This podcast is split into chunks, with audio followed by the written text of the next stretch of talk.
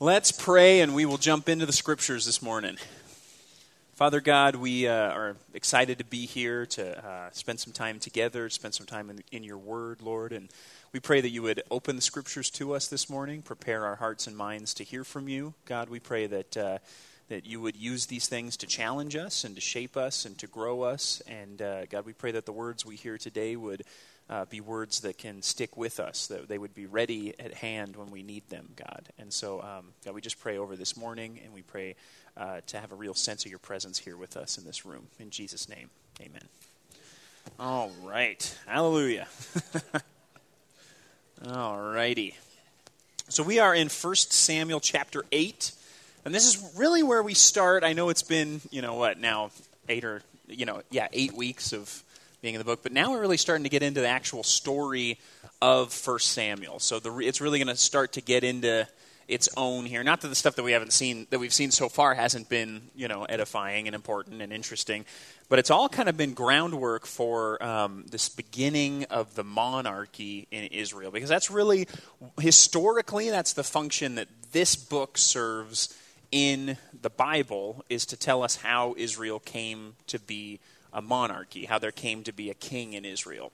And so, what we're going to see today is really a step in that direction, where Israel, God's people, are going to call for the king, for a king in Israel. So, we'll be in uh, 1 Samuel chapter 8, and uh, we're going to start right in uh, verse 4, because we covered the first three verses uh, last week as part of chapter 7. So, starting in verse 4 Then all the elders of Israel gathered together and came to Samuel at Ramah and said to him, Behold, you are old, and your sons do not walk in your ways.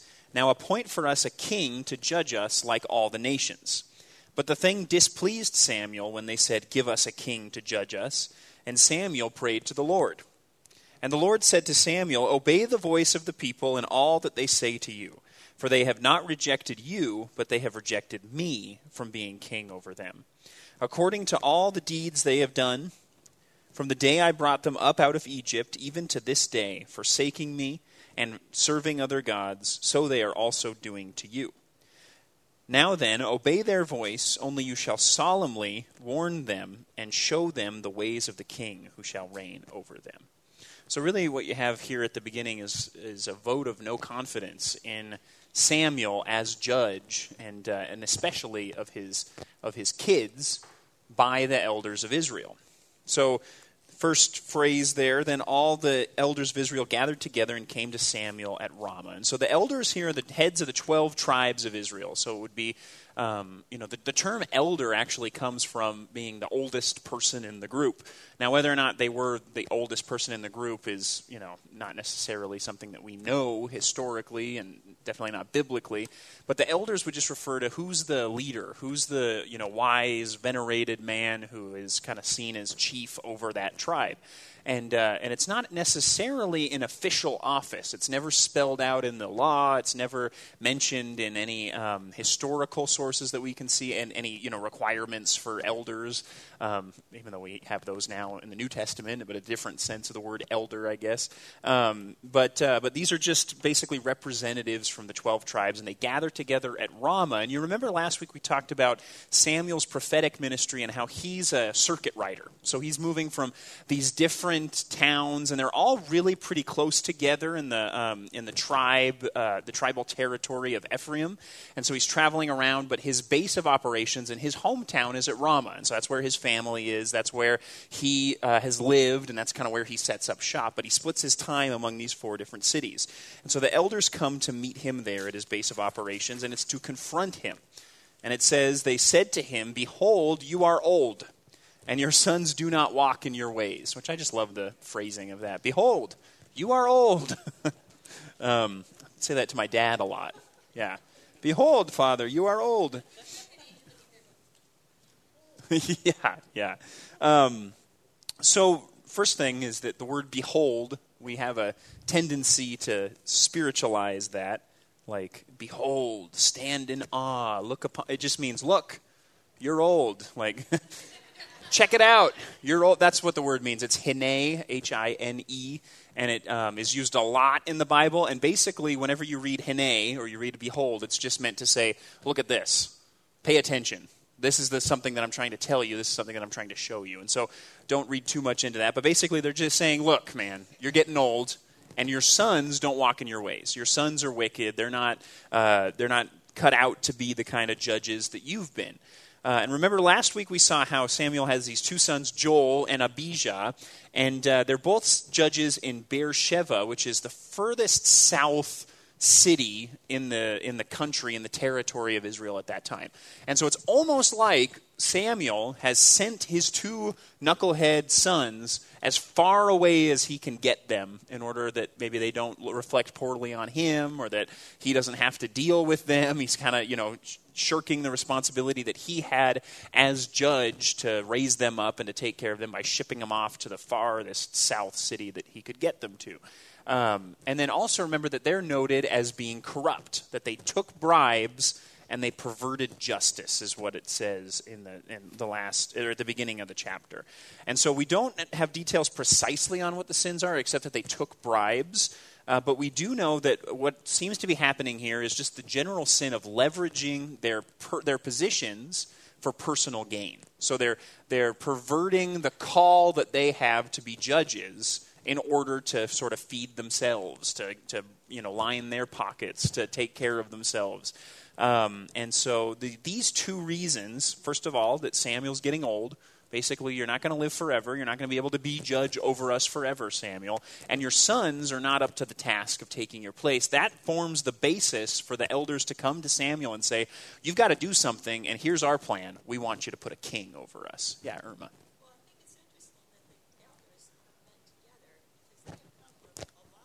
Mm-hmm. Yeah. Yeah. Yeah. So did you guys hear that? So it's it's this idea that it is a pretty vast, you know, area of land, especially when you figure that they're they're traveling by foot, most likely. You know, they might have a donkey or, you know, a, a, wagon or something, but they're mostly traveling by foot. And so they're all coming together, and it, it is important enough to them that they're going to have this gathering in order to, to call him out, that they're going to go through all of this in order to actually come and make that statement to him. And it also shows that they didn't trust Samuel to make the arrangement on his own. Um, and that they decided that they wanted a king, and that wouldn't have been Samuel's course of action. And so they come to him, they confront him as the elders, and they say, This is what we want. Um, and that, that's the next statement there. Now appoint for us a king to judge us like all the nations. And so we have to be really careful here. This is going to be really important to our understanding, not only of this passage, but to a lot of what we're going to see in this book. Um, the elders demand Samuel appoint a king over Israel, and Samuel's clearly unhappy with the command, as we're going to see in a moment. And Yahweh also seems to have a problem with it. First thing we need to understand, though, and we need to be careful to recognize that the elder's request for a king, in and of itself, is not the problem, and it's not sinful. Their desire to have a king over Israel is not the problem at hand here. The problem is the kind of king that they're asking for. So it's not that they're saying, we want a king it's actually that they're saying we demand right now a king. So they're disregarding God's timing. They're deciding when the king will come. And they're saying we want a king like the nations. So they don't want the king of God's choosing. They don't want the biblical king, the king that's laid out in the law. They want a king like their neighbors, like the nations. Uh, the Old Testament law actually provides instructions for appointing a king over Israel. So this is in Deuteronomy uh, 17 these are there's a lot of qualifications commands about who the king will be and what kind of king he will be. Uh, so i'll read these here. When you come this is moses speaking in the law. He says when you come to the land that the lord your god is giving you so that's the promised land that they're in now and you possess it and dwell in it and then say i will set a king over me then notice this like all the nations that are around me. So way back in deuteronomy it's already predicted that there's going to come a time when the people are going to demand a king like the nations. And this is the concession that God gives. He says, When that happens, you may indeed set a king over you, whom the Lord your God will choose. One from among your brothers you shall set as king over you. You may not put a foreigner over you who is not your brother Only he must not acquire many horses for himself, or cause the people to return to Egypt in order to acquire many horses, since the Lord has said to you, You shall never return that way again. And he shall not require many wives for himself, lest his heart turn away, nor shall he acquire for himself excessive silver and gold. And when he sits on the throne of his kingdom, he shall write for himself in a book a copy of this law, referring to the book of Deuteronomy the whole thing, approved by the Levitical priests. And it shall be with him, the book, his copy of the law, and he shall read in it all the days of his life, that he may learn to fear the Lord his God by keeping all the words of this law and these statutes and doing them, that his heart may not be lifted up above his brothers, and that he may not turn aside from the commandment, either to the right hand or to the left, so that he may continue long in his kingdom, he and his children in Israel. So, a pretty long little, you know, excursus in the law to say, and this is in the context as, as Moses is outlining all these rules about judges and priests and the different offices. And then he takes a moment and says, hey, there's going to come a time when the people are going to say, we actually want a king. We want to be like the nations around us. When that happens, God says it's okay for you to do that. It's going to happen. God will choose a king for the people, but this is the kind of king that God wants his people to have. What's interesting here, so just look at the requirements for a king of Israel. The first one is, is pretty important. It just says that uh, it's the king over you whom the Lord your God will choose.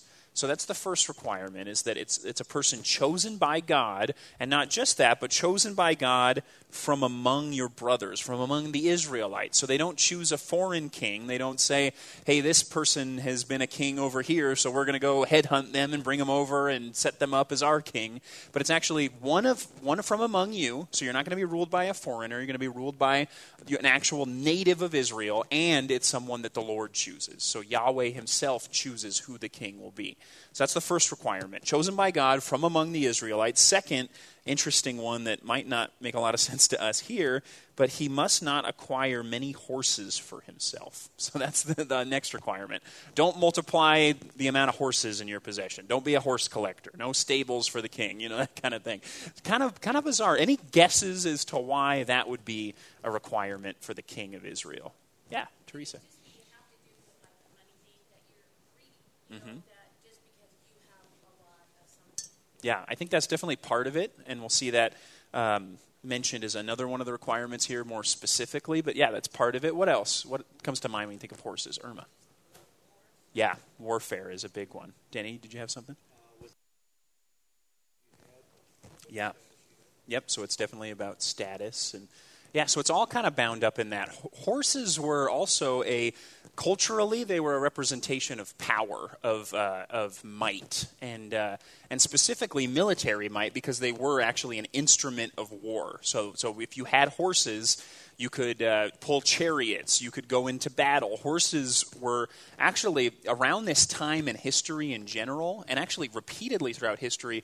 Whenever horses are domesticated and they're put into use in war, that country that kind of innovates that, in whatever part of the world we're talking about, that country becomes really powerful. That people starts to be conquerors. So you see this with. Um, with like Genghis Khan. You know, why was he able to conquer so much territory? Horses was part of it. You know, it's not the only reason, but because they were moving quicker. They were going through, and, and when you're up on a horse, you're high elevated above the other people. They can't reach you. You can, you know, hack downward. You can, you know, shoot arrows, and you're kind of protected. And also, you can move a lot quicker. So horses are really um, a strategic tool of warfare. And so that's part of it. The other part of it is just the symbolism of power and might and sort of, uh, you know, strength.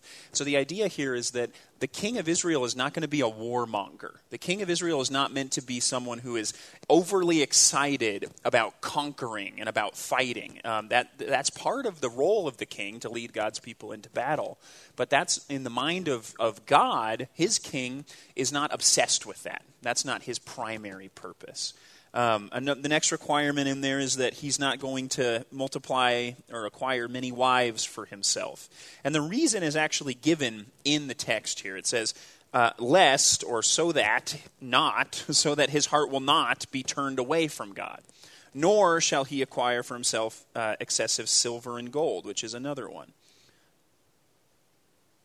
So he's not going to have so many wives. He's also not going to hoard silver and gold for himself. And then finally, this last one when he sits on the throne of his kingdom, he shall write for himself in a book a copy of this law. And then notice this statement here, too approved by the Levitical priests. So the last requirement is not just a symbolic gesture that he sits down and copies out his own copy of the law, but it actually means that because he does that, he now has a copy of the law. Because remember, not everybody has a Bible, not everybody has a copy of the law. It's actually pretty rare that somebody would. And so the king, as part of becoming the king, sits down and physically writes out his own copy and then takes it with him, and it says he reads it all the days of his life.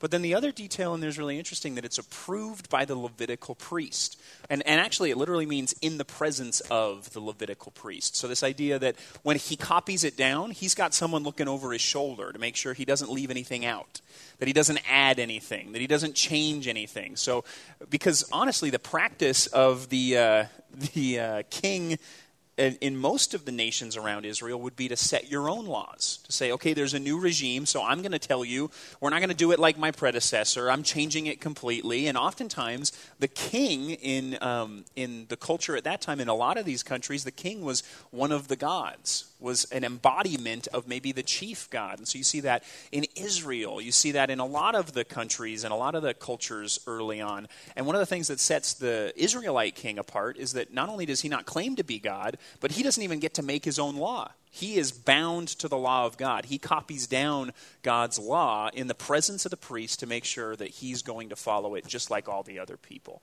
And so you see here all of these details all of these details that he's chosen by God. He's not going to multiply horses. He's not a warmonger. He's not going to multiply wives. He's not going to multiply silver or gold. And he has to write for himself a copy of the law that he reads every day. All of those things set the Israelite king apart from the culture of kingship at that time.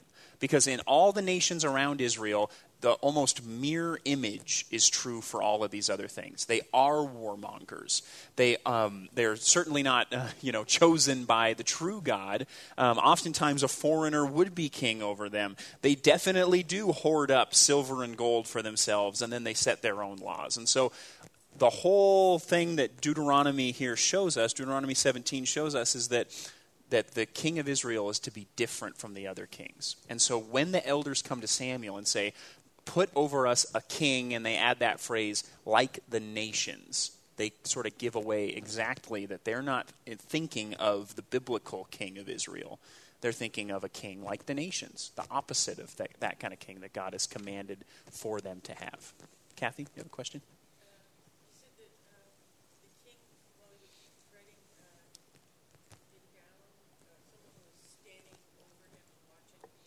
Yeah the priest. So it says in there, approved by the Levitical priests.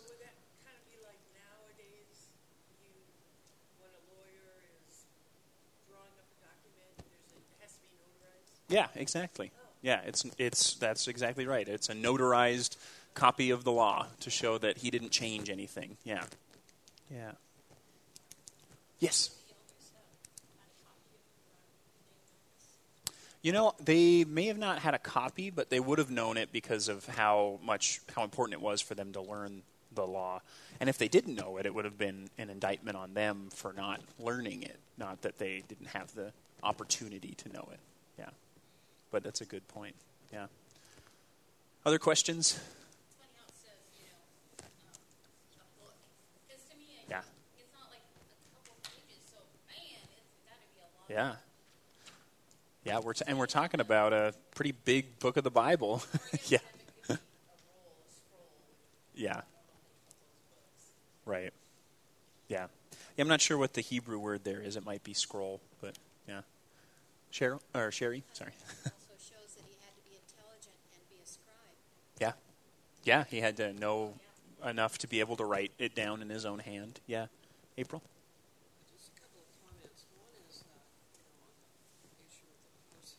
Mm-hmm.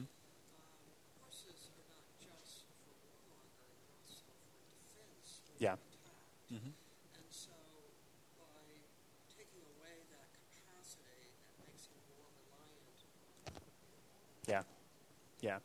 And that's a very central aspect of the use of power in the scriptures in general is that God is always keeping his chosen people at a from the, from our perspective at a disadvantage so that he can demonstrate his power and protection over them. Yeah. Do you have something else?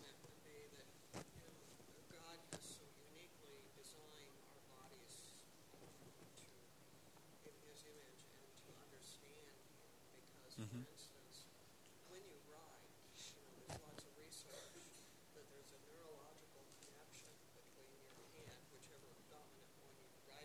Mm-hmm.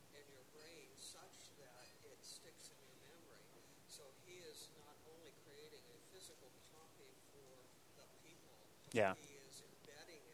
Right. It's a very good observation. In fact, one of the uh, commentators that I was reading this week was saying that there's some theory that, or just just the observation that um, writing down the law kind of presupposes a kinesthetic learner, so someone who learns by doing and by physically getting involved in the learning. And uh, and when you think about the qualities of a king at that time, especially, you know, they are they're warlords, you know, they're fighters, they're physical people, they're charismatic, and oftentimes that kind of personality profile lines up with a kinesthetic learner. And so it's potential that God is actually seeing that and bringing those things together. So I just thought that was interesting. I didn't include that because I don't know if we could ever possibly hope to verify that that's true, but uh, but it's interesting, yeah. So, all right, so um, so the thing displeased Samuel. So we're back in the text here. The thing displeased Samuel when they said, Give us a king to judge us. And Samuel prayed to Yahweh. So here's the interesting thing this technically would have been Samuel's call. So the elders can come to him and they can say, "We want a king. We demand a king. Uh, you're getting old. Your sons are, you know, a bunch of losers. So give us a king." But at the end of the day, it's Samuel's decision because the job of the prophet here would be to be the one who's going to be the king maker. So it's his responsibility, and it will be in the next few chapters his responsibility to anoint the new king. And so he could have said no. He could have started a war over this. You know, he could have uh, resisted what they were saying. And as prophet and judge, he's responsible to lead the people, including the elders. And so if he hears this as a bad idea from them, then it's his responsibility to push back on it and to, to tell them that he doesn't like it and this is why. And obviously, he doesn't like the request. It says that the thing displeased him.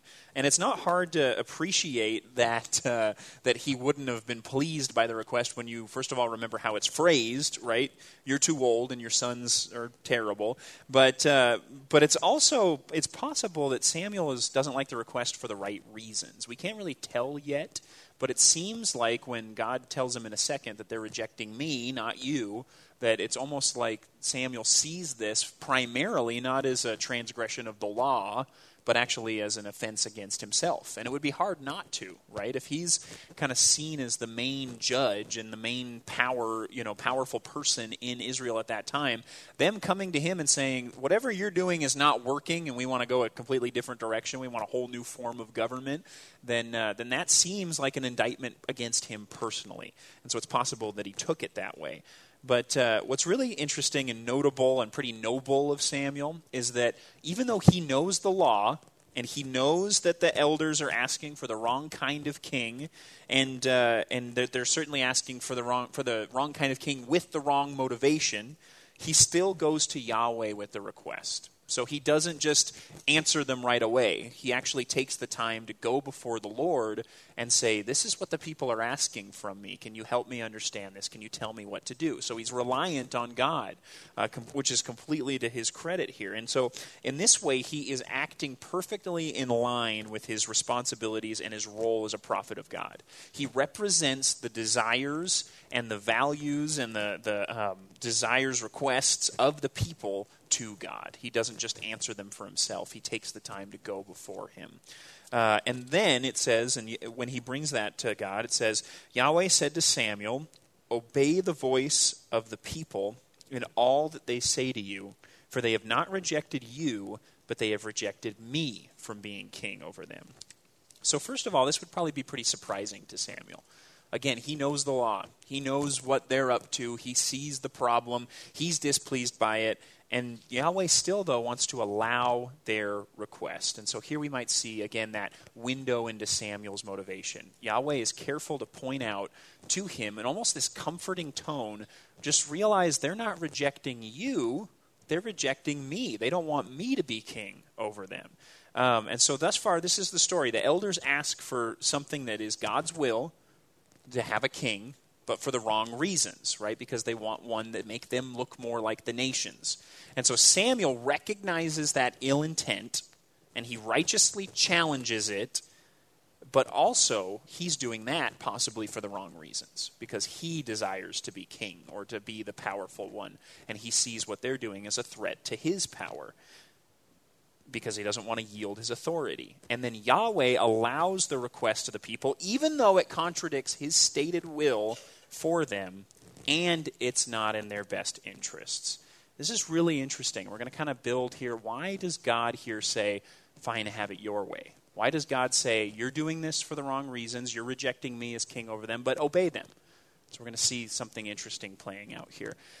Says, according to all the deeds, so Yahweh goes on, according to all the deeds that they, Israel, have done from the day I brought them up out of Egypt, even to this day, forsaking me and serving other gods, so they are also doing to you, to Samuel. And so Yahweh here is explaining his decision to allow that which is contrary to his will for his people by highlighting their history of apostasy and wandering. And so, in effect, God is giving his people what they want and he's giving them what they want as an act of judgment against them. So do you see what's going on there? He's saying, You are so set, and you always have been from the day I brought you out of Egypt on moving against my will for you. You are so set on discarding the ways that I've revealed to you as the right way to live and just uh, substituting your own way, substituting your own will. And so in this case, he's saying if you are dead set on having a king and having it now and having the kind of king that you want, then go ahead.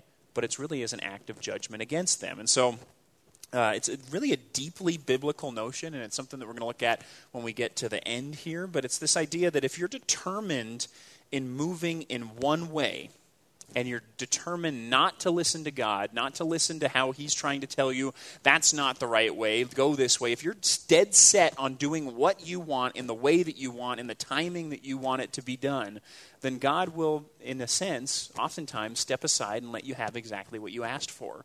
But unfortunately, when we get what we asked for, there's a unique kind of judgment that comes with that because we realize that in getting what we wanted, we miss out on what God wanted for us. So, again, we'll come back to that in a moment, but that's exactly what's going on here. Sometimes the worst judgment possible is God giving us exactly what we ask for. Um, so he says, Now then, obey their voice.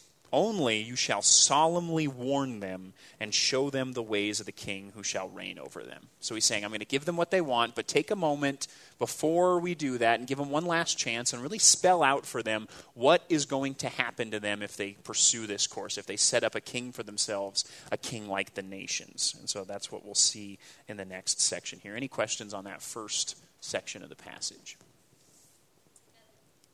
Yeah, it is. Yeah. And it, it's uh, important to look at.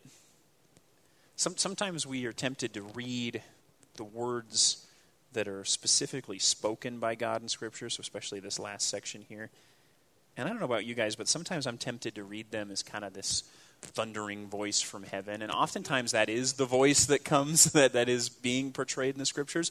But sometimes it's more of this kind of like mournful voice and, and uh, more mournful tone that Yahweh has here, where he's saying, uh, I mean, just look at verse 8. He's saying, according to all the deeds that they've done, from the day I brought them out of Egypt, even to this day, forsaking me and serving other gods. It's almost just this feeling like I am trying to show them the right way, and yet they're persistently going in the opposite direction. And so it's it's not that he's taking some, you know, sick pleasure and saying, "Fine, have it your way. Watch how it crashes and burns and I can't wait." It's just more of this idea of like if that's really what you want, then I'll let you have it, but you're not going to like the results that come from it. And so it's really interesting there. Any other questions, Chris?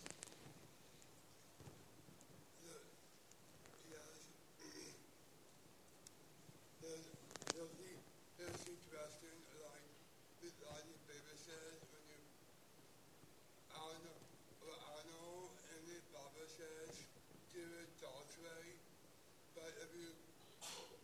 every, uh, but, but Arnold is every, every, every asking do things your way is, is really telling God that you don't want to listen. But when, when you actually do listen to God, you, you, you want to do things God's way. That sometimes, every, sometimes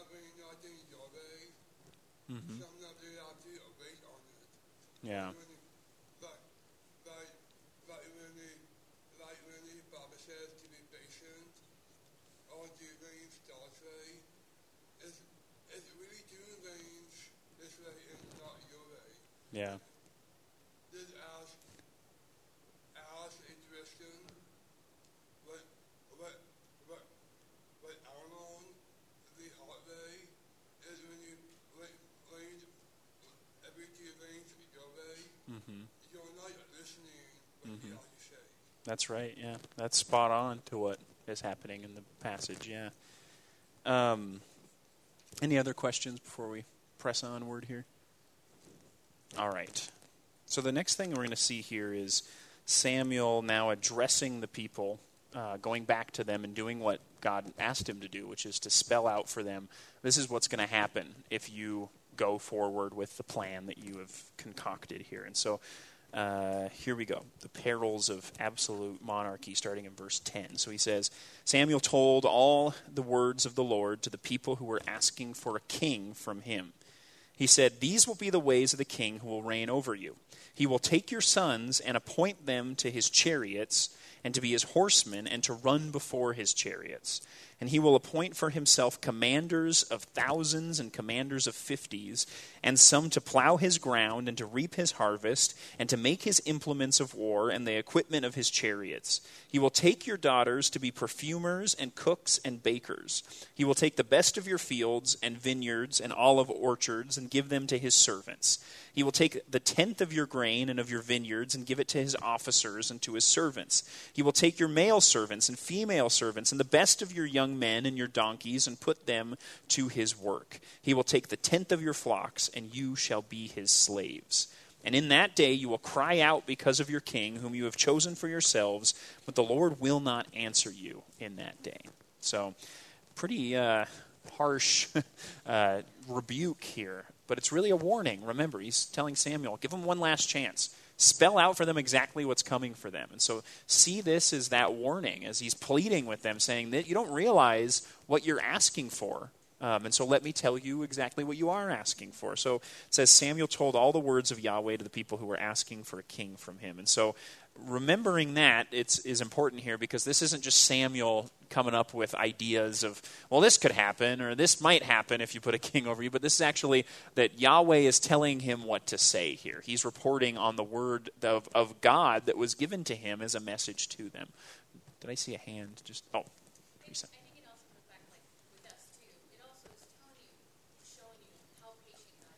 Mm-hmm.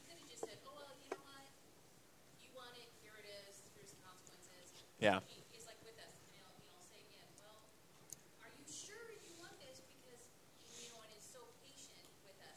"Look, Exactly. I want you to know exactly what's going to happen." Exactly. Yeah. Um, and so he begins his description. He says, it says, uh, These will be the ways of the king who will reign over you. And so the Hebrew for ways of the king there is Mishpat HaMelech, which literally means the custom of the king. So that word custom is really interesting there, and I think it's a better translation for this reason.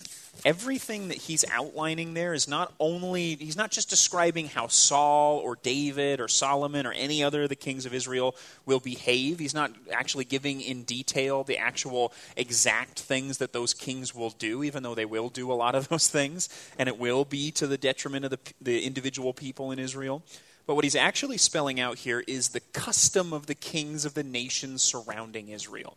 So these are the this is the custom, this is the habit, this is the natural thing that kings did at that time. So what he's describing here is not just here are some possible ways that this might happen, but actually actual historical evidence lines up with what he's saying here that these the other nations, the other kings were doing exactly this. This is the custom of a king at that time. It's the Mishpat HaMelech. It's the actual thing that they did. And so in other words, he's not he's saying you want you say you want a king like the nations. Do you realize what those kings are really like? The way they rule. And then he's saying, let me spell that out for you. Let me show you their custom, their way of ruling.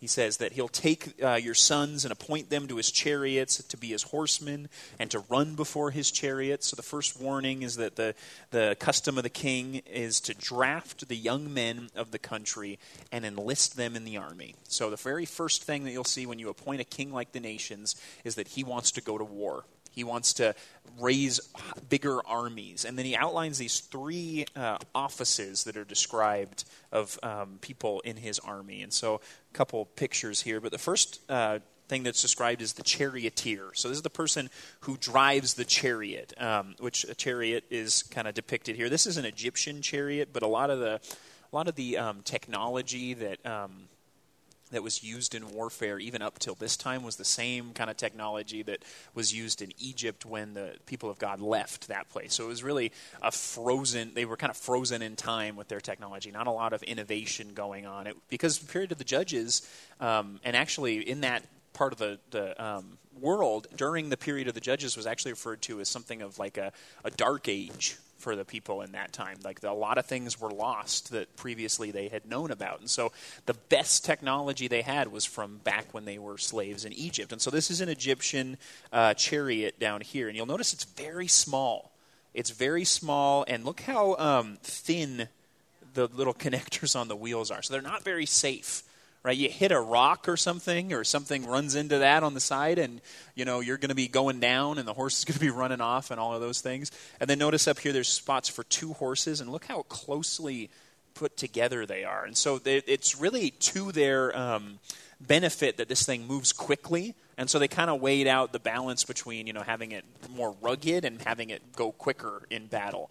And so the chariots were used by kings or by these high up officers in the in the military, and they were always driven by though a, like a regular enlisted soldier. And so you can see in this picture over here, this guy right here in the you know fancy uh, metal shingle dress is. Uh, the he's the king or he's the pharaoh.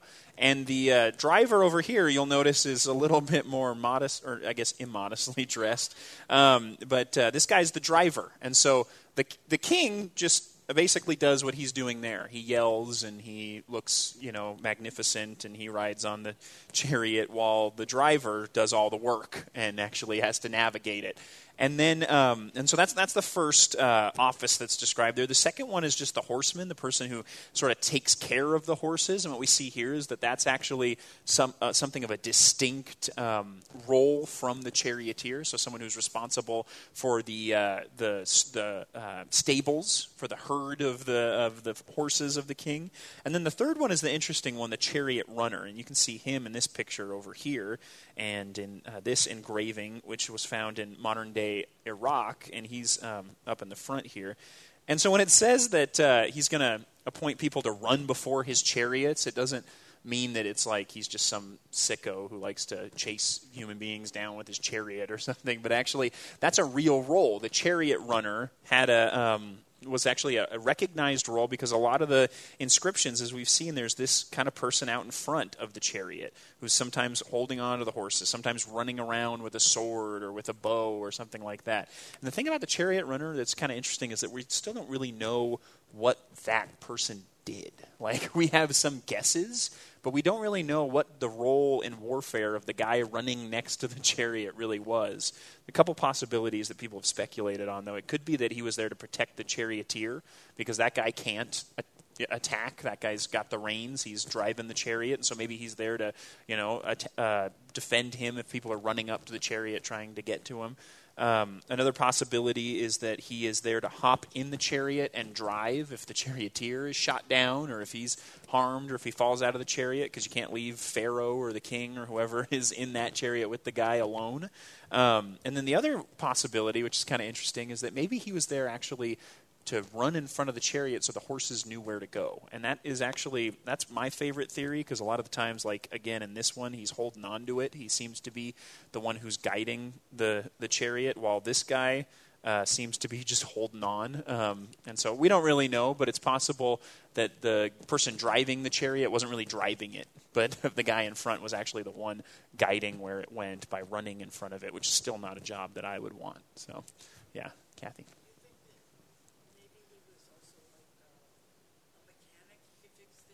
Oh, maybe. Could be. different.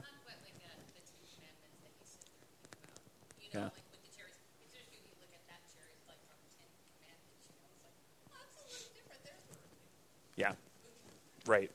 And the other thing to know about chariots is that they're not, at this point in history, they're not very effective means of battle. Like, they're not built for the purpose of being a effective way to get the upper hand in a battle. They're built as an intimidation tactic. Because, again, look at these things. Look at how impractical they really seem to be.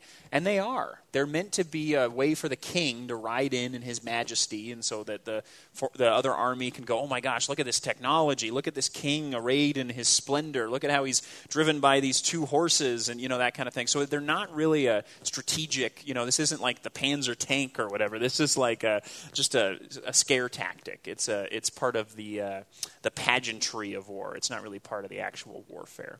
Um, so he, that's the first thing that he warns them. He's going to raise an army. He's going to send your sons into these roles. And then notice that the three offices he outlines here have to do with the king puffing himself up, not with being effective in battle, but with you know he's going to appoint them to drive him around in his chariot so that he can look cool, so that people can be in awe of him.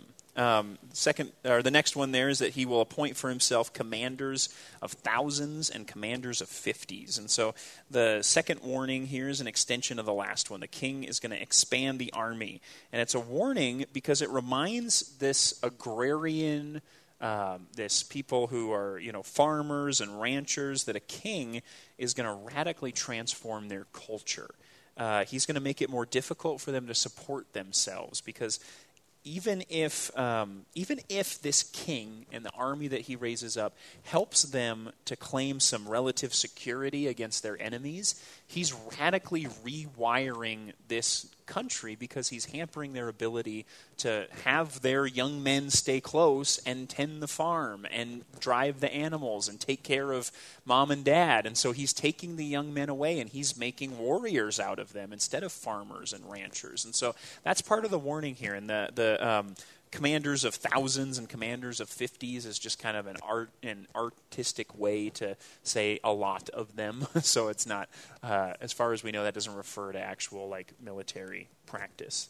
Um, and then, and some to plow his ground and to reap his harvest. So, as if it's not bad enough that he's taking them away from farming at home and from taking care of the farm back home, he's actually not just taking people to fight in the army, but actually taking them from their farms and moving them to his own farms because the king doesn't farm for himself. He's provided for by other people.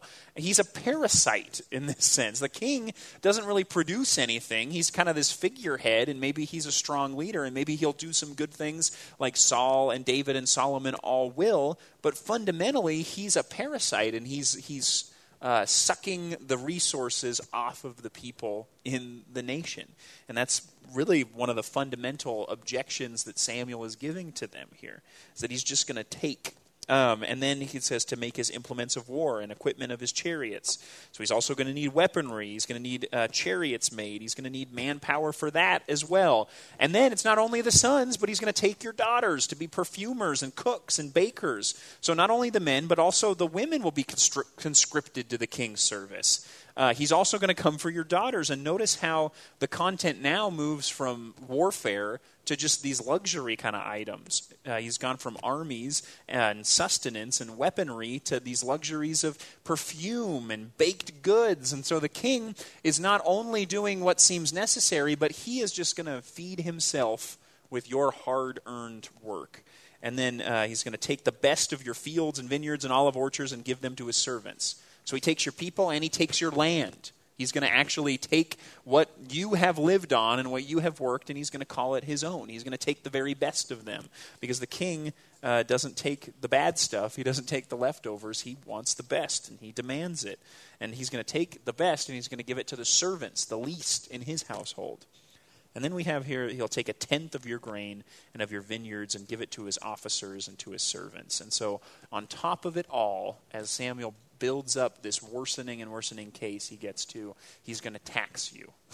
the king is going to impose taxes upon you, which um, apparently to them, a 10% flat tax just seemed exorbitant, which um, is interesting, but he's going to take 10% of everything. He's going to take your male servants and female servants and the best of your young men and your donkeys, even, and put them to his work, and he'll take a tenth of your flocks. And so this is where the king is not only taking what he needs, but it's starting to sound more and more like theft. He's just going to take everything. He doesn't even need some of it, but he's going to take it because he's the king, and that's his job, and that's his prerogative. Um, and uh, kings are not typically the kind of people who live simply or are generous, but they're the kind of people who just take for the purpose of taking. And then finally, the last statement there just kind of is there to sum up everything. And it's kind of interesting that in the English we have it as part of a phrase. This is really, this statement is referring to everything that came before it here, and it's that you shall be his slaves. So you think, elders of Israel, that appointing this king is going to give you more freedom because it's going to protect you against your enemies. You think that this is going to be you finally devising the right way for the nation to live. You think that you're breaking free of the old ways and that you're moving boldly into the future. But let me tell you, and this is again Yahweh speaking through Samuel, let me tell you the truth is that a, having a king over you is just going back to slavery. You're going to be his slaves. You're going to be completely at his service. There's nothing that he can tell you to do that you can refuse him. There's nothing that he can ask for from you that you can hold back for yourself. Um, and so, as difficult and unstable as the period of the judges was, what we can say is that it was a period of relative personal and local freedom that people basically could live the kind of lives they wanted to live. They basically had the freedom to be to farm their own land and to take care of their people. And what Samuel again is warning them here is that this unified government, one major drawback for as much as you think it's going to be good for you, is that under this monarchy, you're um, it is going to be the ability of the man at the top of the totem pole to impose his universal will no matter what. And so that's what it comes back to. All of these things represent just this idea that you're losing your own freedom when you sub- submit to this strong man that you're putting over you. And that's kind of the witness that we see throughout history, right? That people in times of necessity, maybe, turn to these authoritarian rulers and give them all the power. And you think of like Caesar who says, "Oh, give me the power and I'll give it back as soon as there's, you know, stability in the empire." But they never do right? And so sometimes in those times of necessity, you say, okay, fine, strong man, take this, run with it, protect us, build up the army, put your vision into motion. And then they always come to regret it later on because in doing that, you may save your own life, you may save your country, but you lose your freedom. And your country, your people, ends up losing its soul more often than not.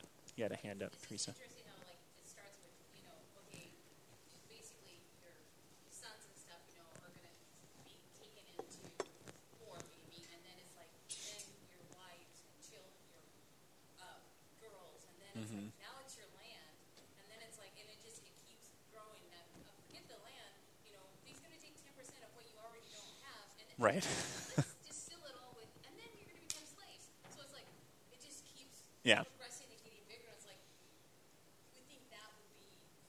be enough. Right. You would, yeah. Um, and so, for as bad as all of that is, though, there's going to be even worse in these next few statements here. That in that day you will cry out because of your king, whom you have chosen for yourselves. So essentially, he's saying, "I- I'll let you do this if it's really what you want, but mark my words, you will regret it. And again, this isn't a you know scary doom and gloom God who's saying, I just can't wait to wreak havoc upon you for disobeying me, but it's actually saying, This is your last chance. Are you sure this is what you want? it's not too late to turn around and to embrace my way. And remember that, that God has the intention to give them a king, that it's in his law, that he's going to appoint a king for them. They're just superseding his time. They're short circuiting his process. They're saying, we don't want to wait, we want it now. And everything in the book up to this point has been building toward the king. So you can think it's probably not even far off. In fact, as we look into the future of where we're moving in this book, they're going to get a king. And that king is going to be King Saul. And Saul is going to have a lot of promise as a king, but he's going to be a, a horrible failure. And he's going to bring a lot of pain and suffering upon God's people. Who's going to come after Saul? King David, who's going to be the greatest of Israel's kings. And so it's possible, we don't get a lot of you know, exposition on this, but it's possible that all they had to do was wait for David. That they just wanted a king right now, when in reality they just had one more generation before a king would have been established over them, and it would have been the good king, and they could have saved themselves a lot of trouble here. And just uh, you know a lot of the, the book and of the books of first and second samuel are consumed with the war of succession between uh, saul and david. And all of that could have been passed over if they would have just embraced god's way for them. But no instead they they hear this warning and they're going to move forward here and then the last statement is really the chilling one yahweh will not answer you in that day so you're going to see the problem with this you're going to cry out to god but he's not going to hear you. And, uh, and this is foreboding because it just says Yahweh's told you his way. You're insisting on your own. He's going to let you have it. But when you regret it, don't come crying to him, essentially. You can't blame him. You can't say, God, why have you done this to me? Because he's made it very clear that you're doing it to yourself, that he's just giving you what you've asked for. And so essentially, the answer here is the question. If you come crying out for help to Yahweh, then just go back and realize that you've only brought this on yourself. And so to say that he's not going to hear you in that day doesn't mean that God is literally, you know, has removed his ability to hear them or that, you know, he's totally cold to their situation, but that he's saying, "What do you want me to do? I'm giving you what you wanted, and now you have to watch this play out." And that's what's going to happen until he can restore them to the good king that he had in mind for them all along. Any questions on that section? Anything we looked at there? Yeah.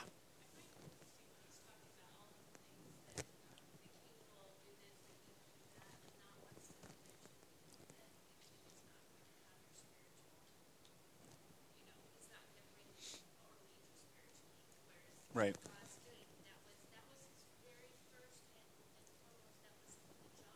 Right. Right.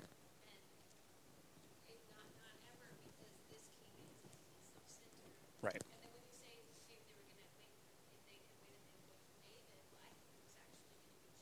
Right. Yeah. Yeah.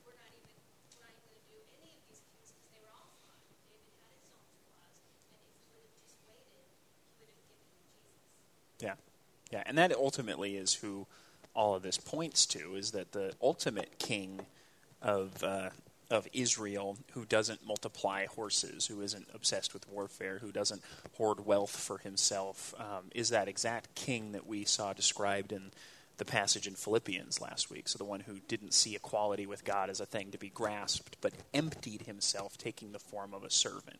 So that's the ultimate king of Israel. That he doesn't, he does say no to all the position and all the wealth and all the benefits and comes as a servant and suffers and dies and then is raised and taken up to glory. And now you know we're awaiting his glorious return. And so you see that jesus does end up fulfilling all of that and so much more than they even could have begun to grasp just how complete his reign is and how powerful it is. Yeah. Kathy?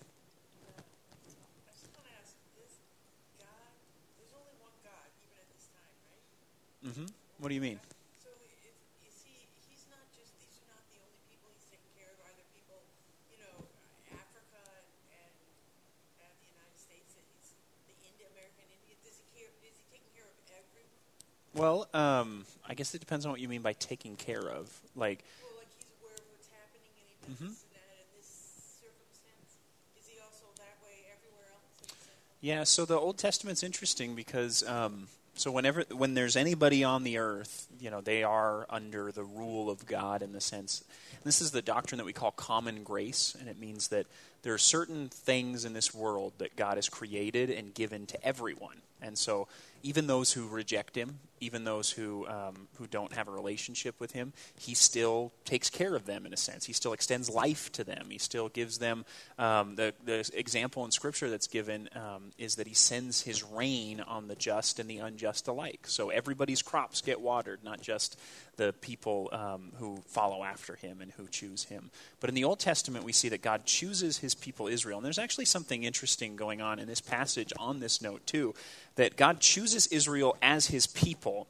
And sometimes we look at that choice and say, well, that's strange and capricious and unjust that he would choose one pe- you know group of people and not choose anybody else. Um, but he chose them, first of all, for the purpose of revealing himself to all nations. So he, he makes them a kingdom of priests, right? And, that, and the meaning of that is that they exist as a nation to demonstrate who God is to the world. And so, insofar as they fail to do that, and they do a lot throughout the Old Testament, they're failing to live up to the choice that God has chosen them for. And so, God's choice of his people is not just a, you know, a hoarding choice, it's a missionary choice that God God didn't choose nobody. He chose a people to reveal his glory through them, and ultimately that comes through Jesus, through whom all the nations and all the families of the world are blessed.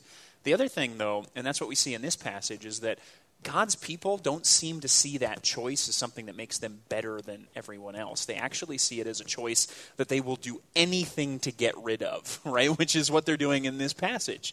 They're saying, God, we don't want your way. We want to be like everybody else. Like, why did you choose us? Unchoose us. Let us be like them. Let us have a king like them. They seem to be living it up and having a good time, and we want to be like them. And so take this choice away. And so it's just kind of this interesting note in there that we get caught up on. Why would God choose one group over the other people? And actually, that seems to be Israel's question, too. Why, God, do we have to be the people who have to live this way? Why can't we just be like everybody else instead? Which is not an um, unfamiliar feeling for Christians in certain points, and especially probably for young Christians. You know, God, why, why do I have to live this way? Nobody else seems to care about this stuff. Why do I have to follow these rules? And so it's it's uh, pretty interesting that there's nothing new under the sun. All right, yeah. Let, let's move on to the last section here. Not that again. Okay. So uh, starting in verse 19 to the end here. So the people refused to obey the voice of Samuel. And here's this is really interesting. They said, "No, but there shall be a king over us, that we may that we also may be like all the nations, and that our king may judge us and go out before us and fight our battles. And when Samuel had heard all the words of the people, he repeated them in the ears of the Lord. And the Lord said to Samuel, Obey their voice and make them a king. Samuel then said to the men of Israel, Go every man to his own city, or to his city. And so the people refused to obey the voice of Samuel.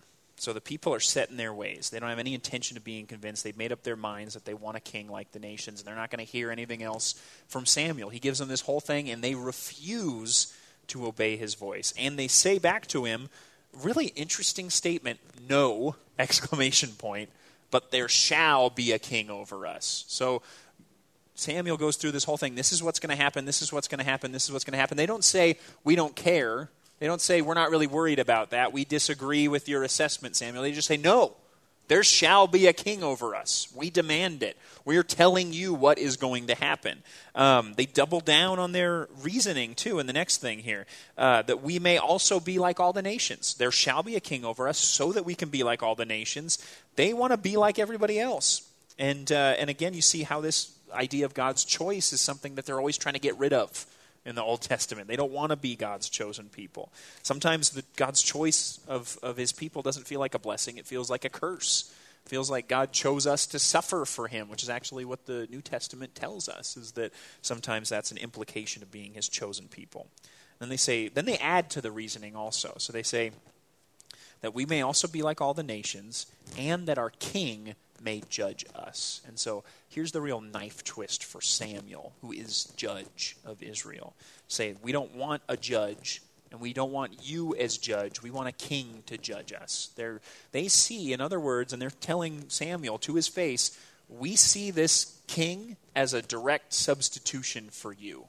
And, uh, and what God had said earlier is that they may think that that's what they're doing, but they're actually rejecting me as king over them. They don't want me to rule over them, they want a king like the nations. Um, and then that's uh, where we see the last statement here that our king may judge us and go out before us and fight our battles. And then, so if the last statement was the knife twist for Samuel, saying we want a king to judge us, this one's the knife twist for Yahweh, saying we don't want Yahweh of the hosts, Yahweh of the armies. We don't want that God who has delivered us from the Philistines. We don't want him to lead us into battle. We want a king to do it instead. We want a human being. We want a strong man. We want somebody, you know, in golden armor to lead us into battle. And it really is, an, it's just kind of an, a ludicrous statement. If you remember what happened just one chapter ago, which was that for the whole book of 1 Samuel, God's people have been going to battle against the Philistines and getting beat. They've been getting routed. They've been getting whooped over and over and over again. And then the one time that they're victorious is the time that they turn to God, that they turn to Samuel and say, Will you pray to Yahweh for us? Do not cease crying out to Yahweh on our behalf. That's when they go into battle and they actually are victorious.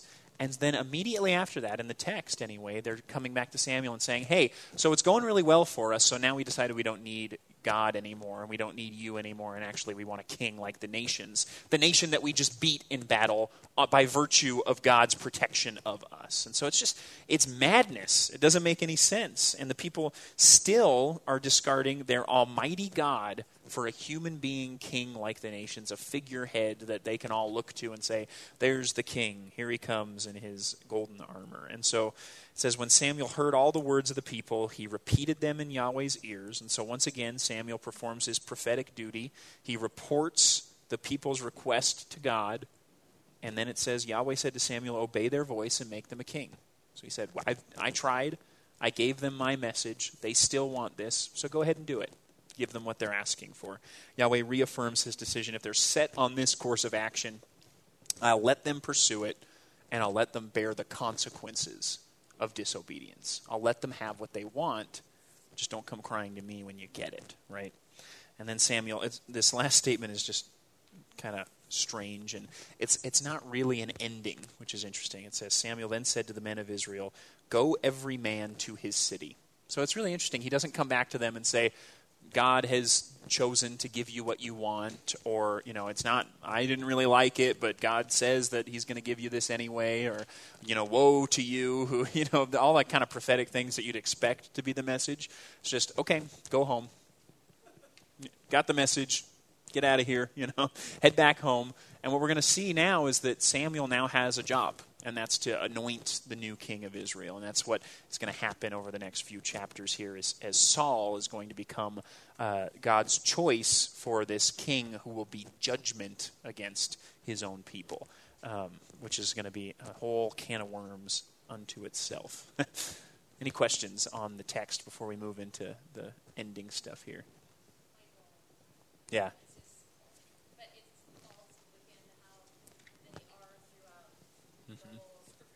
Kidding?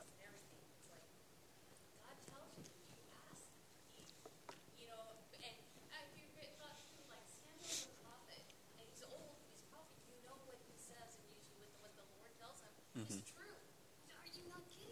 Right. Yeah, there's a it's a strange thing in the Bible where it almost seems like the more that God demonstrates his power, the more like fantastically and you know majestically he demonstrates himself, the quicker the people are to turn back the other direction. Which is just mind I mean it's just baffling that that would be the way that this works. Like you think God leads his people out of Egypt he um, parts the sea in front of them. They walk through on dry land. He wipes out the army of the world's superpower behind them. He's leading them with a pillar of fire. So a big, you know, cylinder of fire is going through the land in front of them, and they're walking behind it. And then what's what happens immediately after that? They say to, to Moses, Why'd you bring us out here? We were better off back in Egypt. Can we just go back and be slaves in Egypt where at least we had food to eat? I mean, it's madness. And yet that seems to be something that bears out in our lives as well. In a certain sense, right? We have these great experiences, we have these great moments with God. God demonstrates his power, and yet we are so very quick to just forget about it. Or to be seeing it and to be living in it, and yet to still just kind of not care and just kind of want to be ourselves and do our own thing anyway. Yeah, Denny. They saw how prosperous the other nations were, Yeah, all the things they had. yeah, We want that. Mm-hmm. yeah. Yeah, this desire to, and, and that's a phrase, yeah.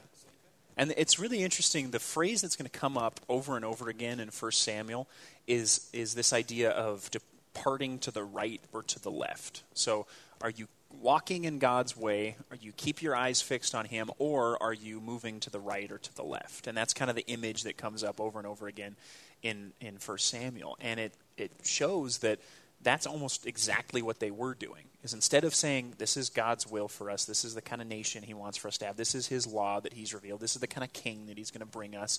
Instead, they're saying, well, what's going on over here? Because that looks kind of good. They've got a lot going on. What's going on over here? Well, that seems kind of. So, it's- uh, are they keeping their eyes fixed on the goal that God has set before them, or are they turning to the right or to the left? Yeah, absolutely.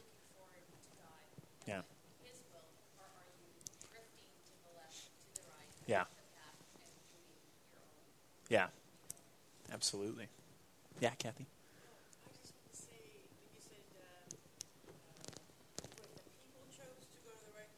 Mm-hmm. God told them to continue in the way, and they looked to the right or the left instead. Oh, so they went to the right or the left. Is that okay? Not, I mean, we're not talking about physically. It's just a metaphor for like God tells them this is the way I want you to live, and yet they say, well, what about this way or what about that way? Yeah, Well, I was just going to say, I've been reading about World War II and, and when the people were marching into the death camps, that's exactly what the Nazis would tell them. You look, look at each person and say, you go that way, you go that way, and it determined their fate. Hmm. Whose line they, which way they went. interesting. Maybe there's a sermon illustration in there somewhere. I don't know. well, there might have been a person, one of the Nazis picked out to not go Yeah. the way, and that's because maybe it was a girl and he liked them. Huh. Wow. Well, I thought we couldn't get any darker with the subject matter here today, but my goodness. Okay. All right, let's talk about a. Uh, so I have a Bible reading principle that I see in this passage, and it's this, this simple one that Scripture interprets Scripture. So if you want to understand the specific portion of Scripture that you're in, you have to understand it in the context of the whole canon of Scripture, the whole witness of Scripture, the whole Bible. You have to think about, and, and that, that's what's called biblical theology. It just basically means that our approach to the Bible isn't such that we take things and just kind of isolate them but actually that everything that we have in the Bible is meant to be a cohesive whole, that it all informs uh, everything else that we read. And so, reading 1 Samuel 8, we might be tempted, and this is just an example of this principle, we might be tempted to see the elders' desire for a king as the central problem here. Because it really kind of seems like that's what's going on, right? Just reading this passage alone, you might be tempted to say, well, clearly what is wrong is that they wanted a king. They're asking for a king, and God never intended his people to have a king. Well, we know that's not right, though, because then we look at Deuteronomy 17 and we see not only that monarchy in Israel was a certainty, so he says, You will ask for a king, this will come to pass, but actually that God gave specific instructions for it. And so when we isolate ourselves in one thing and we don't look beyond that to say, What else does the Bible say about this?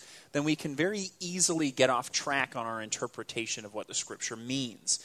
Um, and so, only when we have these instructions on a king in mind can we see that what the Israelites, can we see what they did wrong? Can we see what the problem was? And it's that not that they wanted a king, but it's the kind of king that they wanted. And that, just looking at uh, Deuteronomy 17, really enlightens our understanding of 1 Samuel 8. And so, that's a, a practice that I would encourage you to get into. And most, um, most study Bibles that you use, and actually, if you use like the ESV app or the version app if you like to have all the different bible versions in there. A lot of times you can turn on where cross references will be a thing on there and you can get the little uh, like usually it's a little a in the superscript above a, a, passage and you can click on it and it'll tell you other uh, passages that speak of that. So let me show you something. Here's my esv app. Um, so here's First corinthians don't remember why I was looking at 1 Corinthians 1. But um, you see these little letters in there. So there's the A after Paul, called. So then this A is a cross references here. And so it says see Romans 1 1. So Paul, called by the will. So what does that say? Romans 1 1, Paul, a servant of Christ Jesus. So then you see, oh, okay, so that's directing me to look at these other instances where Paul has begun a letter and what he says about that. So scroll down a little bit. Uh, it says, uh, let's see, something more substantial here. Okay, so for the word of, of the cross is folly to those who are perishing. So click on the B next to folly and look at all these verses here. So it's showing me verse 21 within 1 Corinthians 1 also talks about the wisdom of God. So it contrasts with the folly of those who are perishing. The 23, we preach Christ crucified a stumbling block to Jews and folly to the Gentiles. So there's folly again. 25, the foolishness of God is wiser than men. Then you can look at even the next chapter, 214. The natural person does not accept the things of the Spirit of God, for they are folly to him. And so you see how cross references are just at your fingertips because of the technology that we have. So any Bible app that you get on your phone or on or you know website that you look at on your computer, and then a lot of study Bibles have those printed in there for you as well. Those are a great resource to make sure that when you're reading a passage that doesn't make a lot of sense, the best thing you can do is to cast light on that passage from other parts of Scripture because we believe that the Bible is a cohesive whole. And so here's the basis for that. Um, we believe that the Bible, the whole Bible, is inspired by God. Me, and that means, when we say that it's inspired by God, it means that He worked through the human author of any given book of the Bible such that the exact words he intended to be written were written in the original manuscripts. So basically, that means that God, when, when Paul sits down to write a letter, God works through him in such a way that the very words that he wrote down in that moment in time that he wrote them down were the exact words that God intended for him to write to us, to everyone, to the people that he was writing to then, and to us here today as well.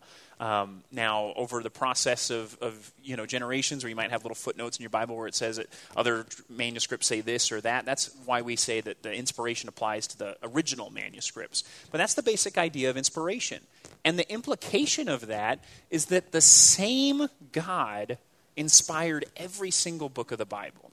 So a lot of times, uh, non-Christians or people who don't really believe in, uh, you know, supernatural, transcendent God will talk about the Bible as really it's a collection of books, and they're half right. It is a collection of books. It's written by different people across a, an enormous amount of time from different cultures in different languages to different people with different presuppositions and personalities and all of these different things. So it's a very diverse set of books, the Bible. But at the same time, it's all inspired by the same Spirit. And so, on that basis, by virtue of it being written by, the, by a ton of different people, by the same Spirit working within them and through them, we can read it as a cohesive whole. It is good and right for us to take things said in Genesis and see what they have to do with things said in Revelation. It's good and right for us to say, this is what Jesus says in the Gospels, and say, how does that pair up with what was said about Jesus in Isaiah? It's a cohesive whole because it's all inspired by the same God, and that God doesn't change. That God is the same yesterday, today, and forever. And so the same God who inspired Moses to write the law is the God who inspired John to write his gospel. So, Thank you, Paul, because I always Yeah. like, you know, I had downloaded um, the app, the ESV app, you know, Uh-huh. and it was like, and I never knew what all those letters were in there, and I was like, yeah. oh well, you know, to me, I just like read and I just, you know, I was like, now I know, and I went and did it you Yeah. Like, oh, there are, yep, yep. And sometimes, because you know those were made by mortal men, sometimes the references I'm like, I don't see what that has to do with that. and so you have to do a little more digging. But oftentimes it's really helpful. You know, yeah, yeah. Hmm Any questions on that or thoughts? Yeah. Uh huh. I was like, I've never seen those on mine, but if you went into settings Uh huh. and it has cross cross references, and I just turned it on. So Yeah. Sometimes you have to toggle the settings a little bit, but yeah. But use the technology, guys. I mean, Christians from most of Christian history would look at us and be like, "Oh my gosh, the resources you guys have, it's incredible." Yeah. Yeah. In fact, before even study Bibles, like paper study Bibles were there, you had to get out, you guys know this, but you had to get out a concordance and look up where the thing is. And then you get, so you got all these books around and you're trying to track it all around. Yeah, yeah. And concordances are, are a good tool, and if you have one, use it, but they're so weird too because I swear there's entries for like the in a concordance, and it's like, what? Who would ever need to do that? Like, I just sat there one day when I came across the the entry, which is like half of the book. Like, why would you ever want to know every time the word the is used in Scripture? Just, I mean, at that point, just read it straight through and you'll find all of them. All right. Last thing is our life application, and this is uh, coming back to really the theme that we've seen throughout the whole passage, and it's and it's this: don't assume that because you got what you wanted, God willed it. God wanted you to have it. Um, so the Israelites demanded a king. They basically demanded a king. Uh, look at these these verses again. In verse five, the elders said to him, to Samuel, Behold, you are old, and your sons do not walk in your ways. Now appoint for us a king to judge us like all the nations. So it's a command. It's not a question. It's not, hey, maybe think about this, Samuel. It's do this for us. And then it's even stronger in 19 to 20. The people refused to obey the voice of Samuel, and they said, No, but there shall be a king over us, that we may uh, that we also may be like all the nations, and that our king may judge us and go out before us and fight our battles. So they basically demand it. And sometimes God allows that which is contrary to his will as judgment on sin. Now, it gets a little tricky because how can anything that happens be contrary to God's will? Well, there's God's will in the sense that He's declared this is the way that I want things to go. This is my desired will for this world. And then there's God's will, as in, you know, the things that He allows to happen in this world, that those are also within His will. So you can actually say, um, in a really, you know, messed up statement, that God, everything that happens is God's will, even the stuff that is against His will, that is contrary to His will. Even that is God's will. Uh, but that's actually exactly how John Calvin puts it. And if he has comfort saying that, then I guess I'm not going to challenge him on it. So God allows sometimes that which is contrary to his will, to his ways, as judgment against sin. And that's what we see in verses 7 to 9. As the Lord said to, or, and the Lord said to Samuel, Obey the voice of the people in all that they say to you, for they have not rejected you, Samuel, but they've rejected me from being king over them. According to all the deeds that they have done from the day I brought them up out of Egypt, even to this day, forsaking and serving other gods, so they are also doing to you. Now then, obey their voice. Only you shall solemnly warn them and show them the ways of the king who shall reign over them. And then here's a verse from Romans that talks about this same kind of phenomenon. And so you see that it is all throughout the Bible. And again, this is another cross reference. So just to go back to that. Romans 1 21 to 25. Paul writes, For although they knew God, they did not honor him as God or give thanks to him, but they became futile in their thinking, and their foolish hearts were darkened. Claiming to be wise, they became fools and exchanged the glory of the immortal God for images resembling mortal man and birds and animals and creeping things. Here's the important part. Therefore, God gave them up in the lusts of their hearts to impurity, to the dishonoring of their bodies among themselves, because they exchanged the truth about God for a lie and worshiped and served the creature rather than the Creator, who is blessed forever. Amen. And so, what this passage shows us is that sometimes when we desire something and we are dead set on pursuing that thing, and we may ask God for it, and we may decide that we're going to move after it, and we get it, the actual getting of that thing is God's judgment against us. Because He's telling us, You have decided that you're not going to listen to me, that you're not going to take my word for it, that you're not going to, to step out of your selfish way and into my way. And so I'm going to give you what you want, and you're going to have to deal with the consequences. And it's all with the hope that those things will then draw us back to Him ultimately. So sometimes, here's how this fits with our application. Sometimes we may want something so much, and we may insist on it to the point that God stops trying to show us His will and inviting us to walk in it, and instead gives us what we want so that we can see the consequences of insisting on our own way. Here's a quote from Ravi Zacharias that I really like. He says, If you are determined in going in a certain direction, if you are bent on silencing the voice of God in your life, you know what God will do? He will step aside and second your motion. So if you're determined on your course of action, eventually God will say, okay, great, go ahead, and then we'll deal with the consequences that come from that. Um, and so here's the, the last thing to say there on this. Don't be tempted to see the fulfillment of what you want as proof positive that God intended to give it to you.